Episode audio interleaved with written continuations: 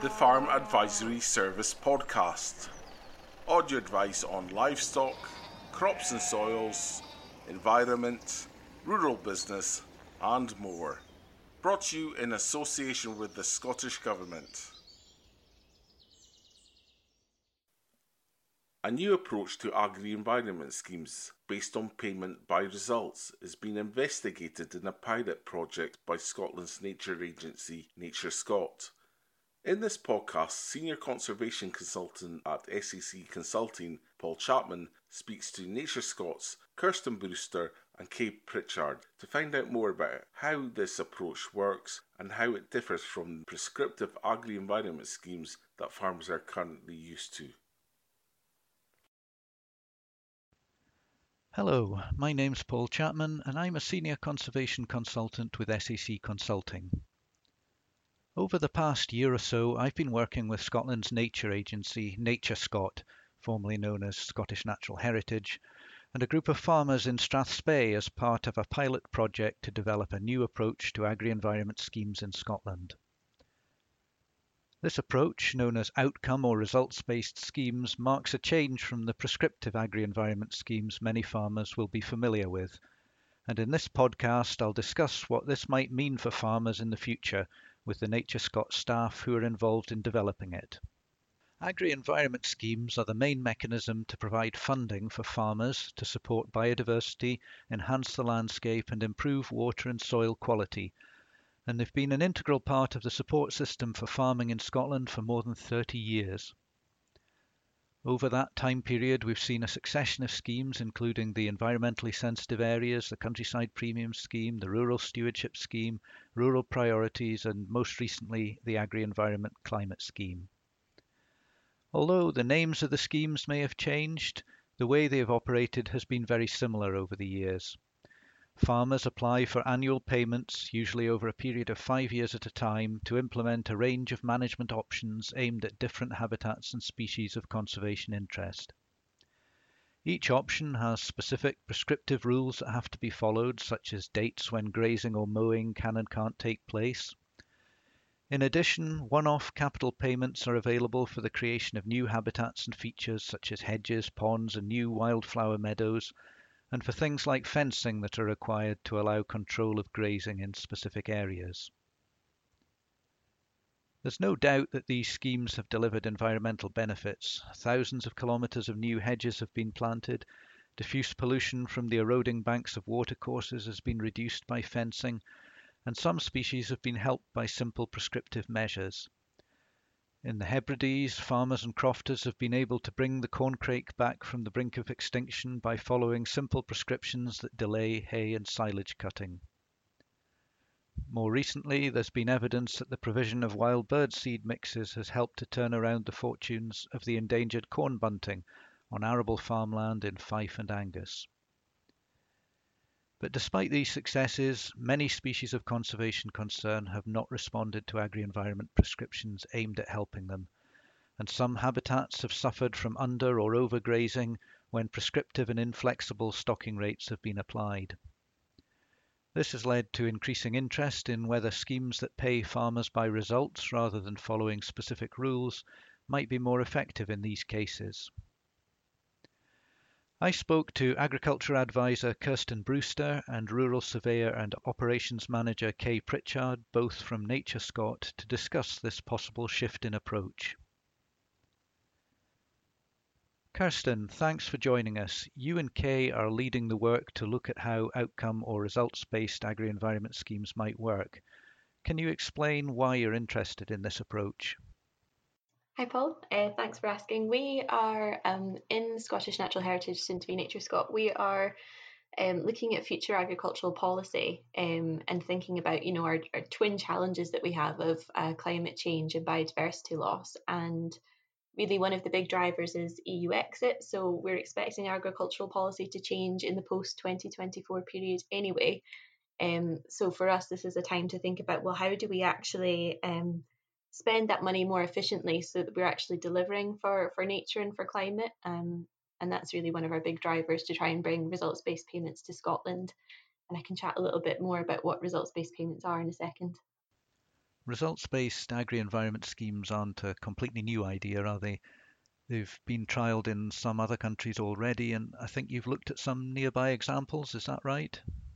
Yeah, absolutely. So results based payments have been trialled across Europe um, in places like Sweden and Holland. But um, myself and my colleague Kay um, were lucky to join a study trip to Ireland last year, um, where we looked at a couple of different um, projects that they've been running in results based payments. So, just to, to set out, results based payment is basically um, the idea that the farmer, the crofter, receives a greater payment when they deliver more for, for nature and biodiversity. So, Part of that is the need for monitoring throughout the scheme, so you actually know what's being delivered, um, and then you know the payments are higher depending on on how much you're able to do. So thinking about Ireland, you know there are a huge number of projects that have gotten off the ground there because they had a large amount of EU funding. Um, one of those is the Hen Harrier project in Ireland, um, which has you know about 1500 people now involved in that scheme um, because it, it runs over, you know, the SPA areas which are designated for hen harriers. So I think, you know, from our point of view, going over there at the start um, and looking at that, it was really exciting to see how many farmers were engaged in that project and how, you know, they viewed it as something worthwhile to be involved in. Um, so that was really exciting for us. I think there are also some trial schemes underway in England as well. Is that right? Yes, absolutely. So in the last few years, um, Natural England have got together and had a couple of pilots. So they have uh, a pilot in sort of hill farming area in the Yorkshire Dales where they're looking at wading birds um, and species-rich hay meadows, and they also have a pilot in kind of Norfolk area where they're looking at um, arable farming and kind of strips for pollinators. Um, so yeah, it's really interesting to see that you know we're now starting to test these in different areas and in different farming systems and try and you know look at what is possible what can we measure and what can we pay farmers on. Okay so give us an idea of the basic approach for this type of scheme. How would the actual process of running an outcome based agri-environment scheme work in practice? Sure so I mean, one of the big things actually straight away when you look at these schemes is the application process is really quite different. So you know, for anyone that's been involved in um, agri-environment schemes previously, you'll be aware that quite a lot of time and resource goes into the application. You know, you hire an agent typically and, and spend quite a bit of money doing that, whether or not you get into the scheme. Um, so what is quite different here is that these results-based projects that we've seen in, in Ireland and in England um, have very simple applications. It is quite often just a side of A4 where you fill out some basic um, information about your farm, you know, your address, all the rest of it. Um, and basically, if, if you fit the criteria, if you're, you know, if you're within the Hen Harrier SPA or, or in England's case, if you're within the Yorkshire Dales National Park and you have the kind of habitat that's required, then really, you know, you're in the scheme. So I think that is quite an interesting difference because um, so much more of the emphasis then goes on to advice throughout the scheme rather than at the beginning, um, which I think is, is quite exciting. Um, other aspects of the, you know, how it works, you know, quite often there are plans developed at the beginning of the scheme. So, you know, maybe a map showing which fields are going to be in the results based scheme um, and what those fields are for. So, you know, if it's for wading birds, you, you would have that highlighted in your maps. Um, and from there, really, it's a big thing about results based scheme, like I said, is about this monitoring aspect throughout the duration of the scheme. And so, scorecards are really the kind of crux of that. Um, so that you know there are scorecards. Kay is going to talk a little bit more about these, but the scorecards basically every year there's an assessment using the scorecard and how well the farmer or crofter is doing is picked up by that scorecard and then they are paid on the basis of what is um, assessed. So you know that in itself i think is quite nice because it's quite clear to see uh, how you're being assessed you know that the farmers can have a look at that and they understand why they're being given a certain score um, and it, it means it's sort of a transparent process for everybody Looking at current schemes, there's uh, quite a big role for advisors in terms of drawing up plans. What role do you see for advisors in these um, outcome-based schemes? Are there different ways they could be involved? Yeah, absolutely. So, like I said, you know, the application aspect is very different. Rather than um, bringing in an advisor at the beginning um, to give you lots of advice and you never hear from them again, because that's the way our schemes currently run the advisors in these results based schemes are used much more um, effectively, I feel, throughout the scheme. So if it's a five year scheme period, you'll actually, you know, be in touch with an advisor potentially every year of the scheme and get that ongoing advice as to how you're doing. So Um, in the Irish examples that we looked at, the agents actually do the scoring with the scorecards that I mentioned. So they're they're involved that way, and they can provide the farmer with, you know, that really targeted advice as to how to improve their score, which increases the payment. Um, you know, give that kind of feedback as to things that maybe have gone well, but also things that can be improved. Um, in the English examples, the farmers actually did their own scoring, but there was that um, input from the advisors in the national park as to you know how to improve the scores and, and actions that you could maybe take to you know benefit the biodiversity more so i think that for me is it's really quite exciting to see the agents used more effectively and i'm sure for you paul to you know to have that input and be able to improve things Yes, I could see that would be a, a more effective use of an advisor's knowledge and experience potentially. Moving on to look at these scorecards in a, a little bit more detail, I'd, like to turn to Kay now and ask if uh, you could talk us through what's involved in these scorecards. Yeah, absolutely. So, um, as Kirsten said, the scorecards are, are the means by which we, we measure how well it's being managed for the target objectives, which whichever they are, and each parcel would be monitored each year. So, um, basically um, these these scorecards um, the way that they're set up just now are, are, a couple of pages long with a number of elements within them and while some of the irish schemes were targeted at a particular um, species the approach taken was to assess the habitat quality um, which would encourage the most appropriate conditions in which those species could thrive and um, this is the approach that we're taking um, with you, Paul, looking at uh, waders in Strathspey. So it's all about the, the habitat quality. I think it's useful to, to use an example. And um, species rich grassland is a habitat um, which we're looking at on the west coast of Scotland.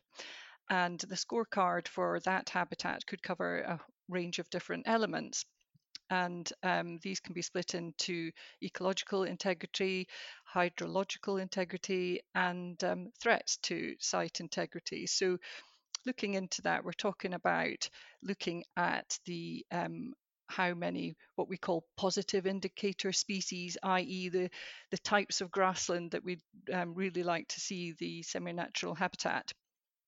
Um, how many are there? What's the cover of them?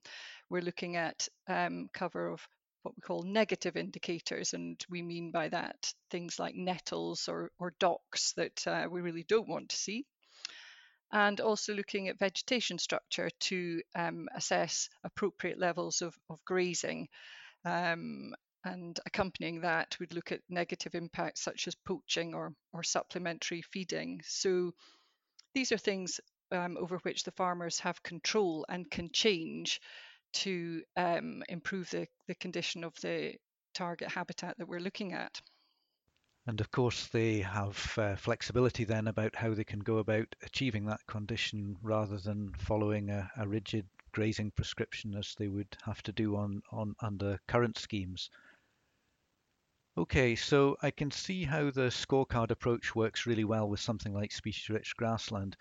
But some people might wonder about a species-based scheme aimed at something like wading birds. Why not just score the scheme based on how many of that species there are on the farm, which is obviously the actual outcome that we're looking for? What's the benefit of using a habitat-based scorecard for that type of situation? So what we're trying to do is um, capture and reward the management that the farmer does on the ground to help improve the condition for the target um, habitat or, or species that we're looking at. And a number of factors can influence those numbers that are out with the farmer's control. Um, and so we don't think it's fair to bring those factors in because that will affect the level of payment that the, the farmer will receive. Okay, so we're rewarding the creation of ideal conditions for a species and hoping that they do then benefit, but the farmer isn't running the risk of making all the effort to create those conditions and then something beyond their control prevents that happening and they end up not being rewarded for their efforts. Exactly. Am I right in thinking that in some countries they, they do have a, a top up bonus payment for um, the the whether the species actually respond to the management? That's right. That was um, a, a, sort of novel approach that we saw um, in a project in Ireland where um, the scheme was to benefit hen harriers, and these were on what's called special protection areas, so designated um, sites for the hen harriers. And each of these sites was given a target um, for breeding success um, for the harriers. And if that particular SPA, special protection area, met that target, then there would be a bonus pot available, which would be split between um, the farmers who had a, um, a certain score um, or above in that area, and that pot would be split. So there was a kind of incentive there to um, get the best management for the harriers. So that, that was quite an interesting concept that would be um, that we'd like to to look into as well. So how does the scoring system actually then translate into the payments that the farmer gets? Okay, so the scoring system works such that um, I've talked about the different elements within this, the scorecard. Um, and uh, against each of these elements, there's a range of points available. And these points um, per element reflect the relative value of that element um, in relation to the what the scheme is targeting. So scores can be um, positive or negative, uh, with the negative scores there to sort of effectively act as a, a nudge to farmers to encourage them to change their management um, on on the site to address a particular issue that, that's being thrown up. Um, and I can give you an example, for instance, for the um, peatlands scorecard um, that we have, and it looks at uh, surface hydrology, i.e., you know, how wet is, is the site, and uh, we have minus 30 points for active drains. So that's quite a big, what we call a nudge, uh, to try and encourage the farmer to block those drains to effectively then, um, you know, get the, the site wetter. And um, I'll go into payments, but there, there would be money available to help um, block those drains. And the impact of that would be next year, the following year, when it was rescored, the score would be much higher the following year and they should get a higher payment. So um, that's that's how the, the, the scores within the scorecard work.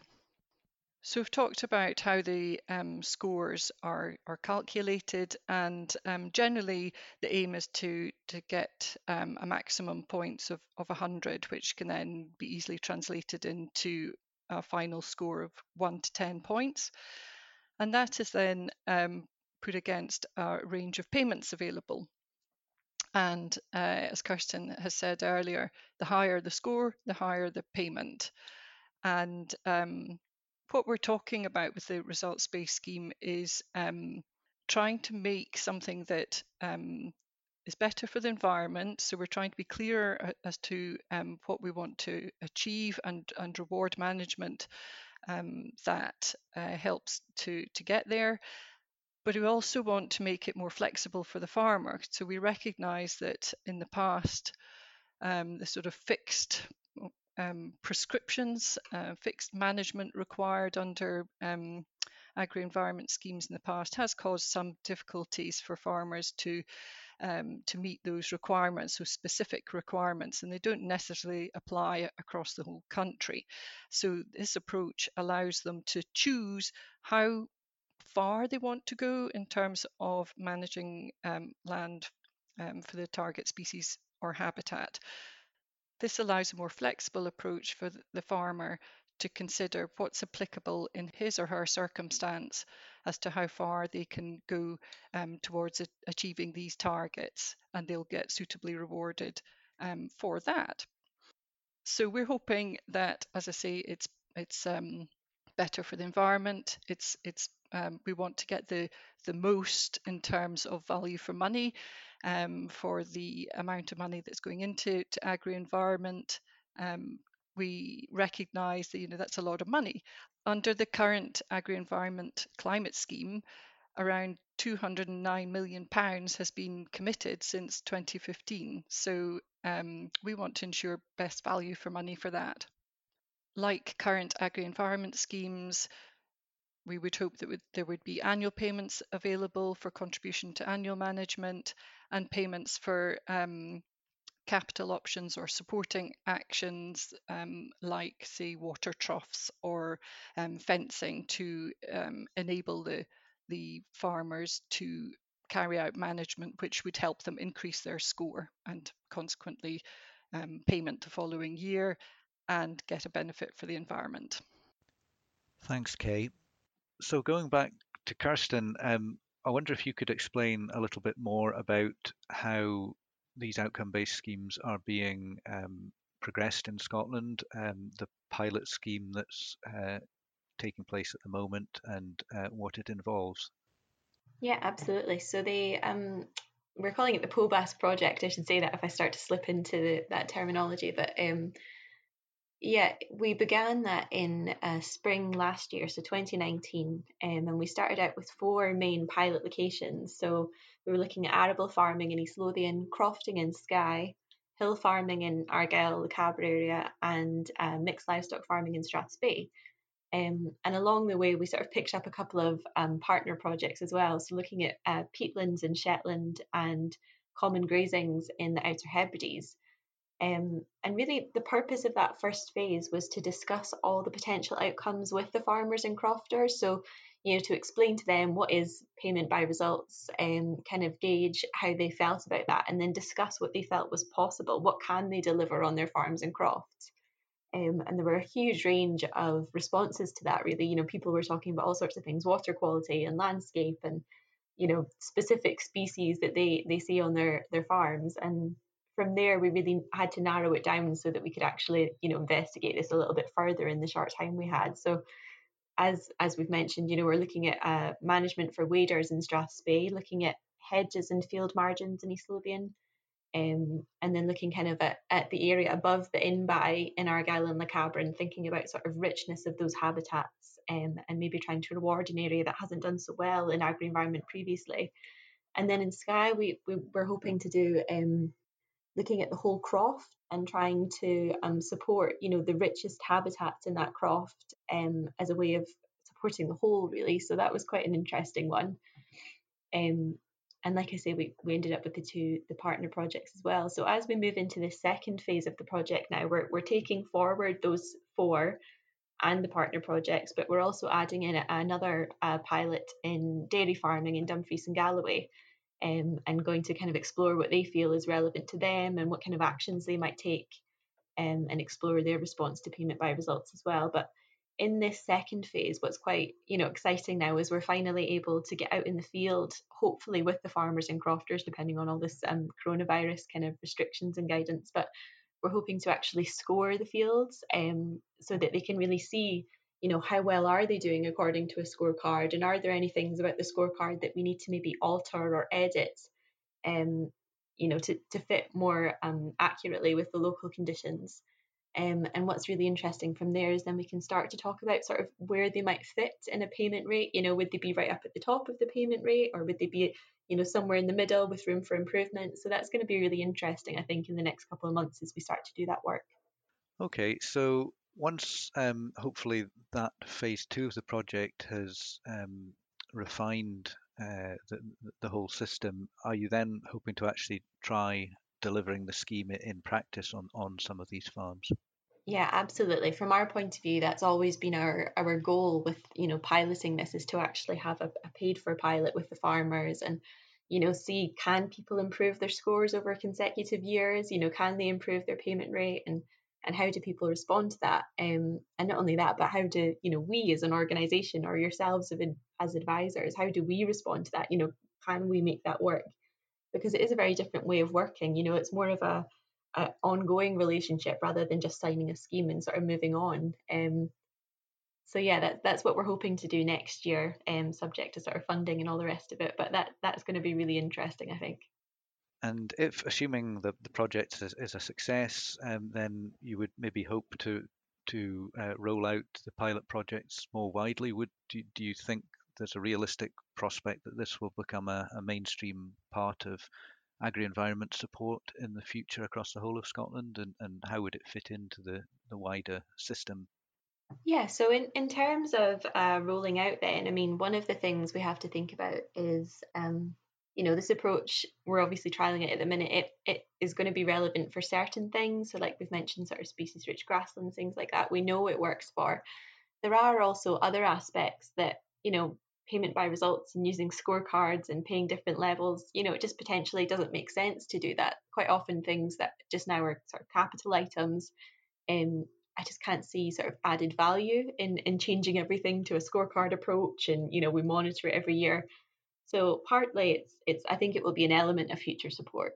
Um, and I think that's you know that that's a good way to use this as sort of where it adds value to monitor um, that's what we should be doing. But where it doesn't, I think you don't want to unnecessarily complicate things.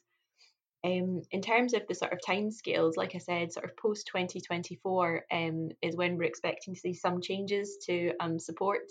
And I think we might see sort of a phased in approach in terms of, you know, changing certain aspects um, as they're ready to be to be sort of phased in. But yeah, it, it's going to be really interesting to think about. You know, just now we're looking at these pilot areas and we're looking at very specific things in each pilot area, but you know, as as you know, a scheme has to apply to the whole country really, um, and has to have options for everyone. So I think that's going to be one of our challenges, but also you know quite exciting to aim for that.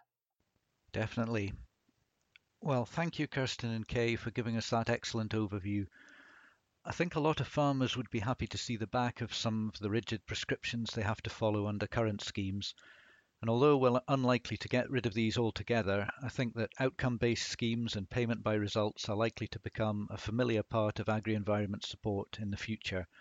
And it'll be very interesting to see how those pilot schemes progress in the coming year.